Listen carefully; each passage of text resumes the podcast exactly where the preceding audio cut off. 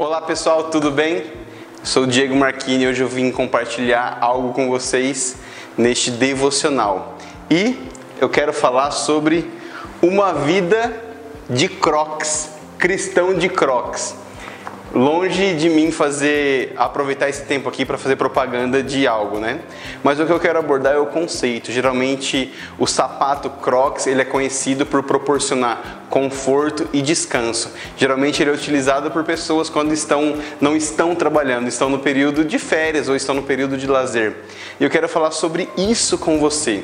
Normalmente nós pensamos que a nossa vida de fé é uma vida onde nós precisamos fazer força, às vezes até fazer cara de fé para que as coisas aconteçam.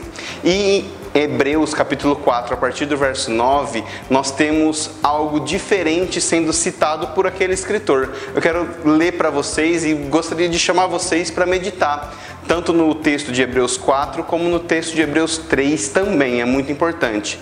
4:9 diz o seguinte: Portanto, resta um repouso para o povo de Deus, porque aquele que entrou no descanso de Deus, também ele mesmo descansou de suas obras, como Deus das suas.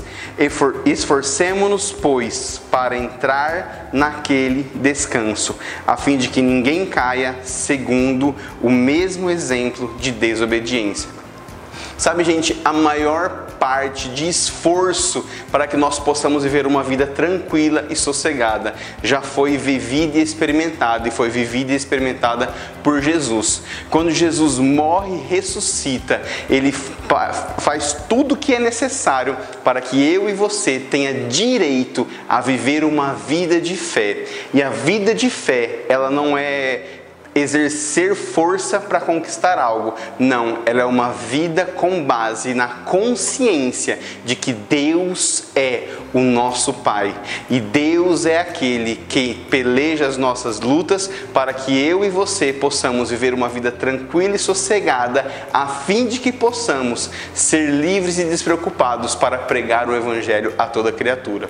Portanto, viver tranquilo, viver uma vida de crocs, relaxado, é saber que Deus está cuidando de todas as coisas para que eu e você vivamos tendo prazer na palavra de Deus, tendo prazer na caminhada com Ele diária e assim estaremos certos de que a nossa vida de fé proporciona para nós a tranquilidade de viver dias de paz, mesmo em meio ao caos, dias de tranquilidade, mesmo em meio às circunstâncias da vida.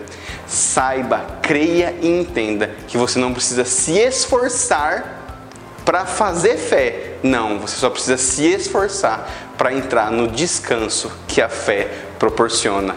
Fé é um estilo de vida, fé é viver o melhor de Deus todos os dias. Um beijo e até mais.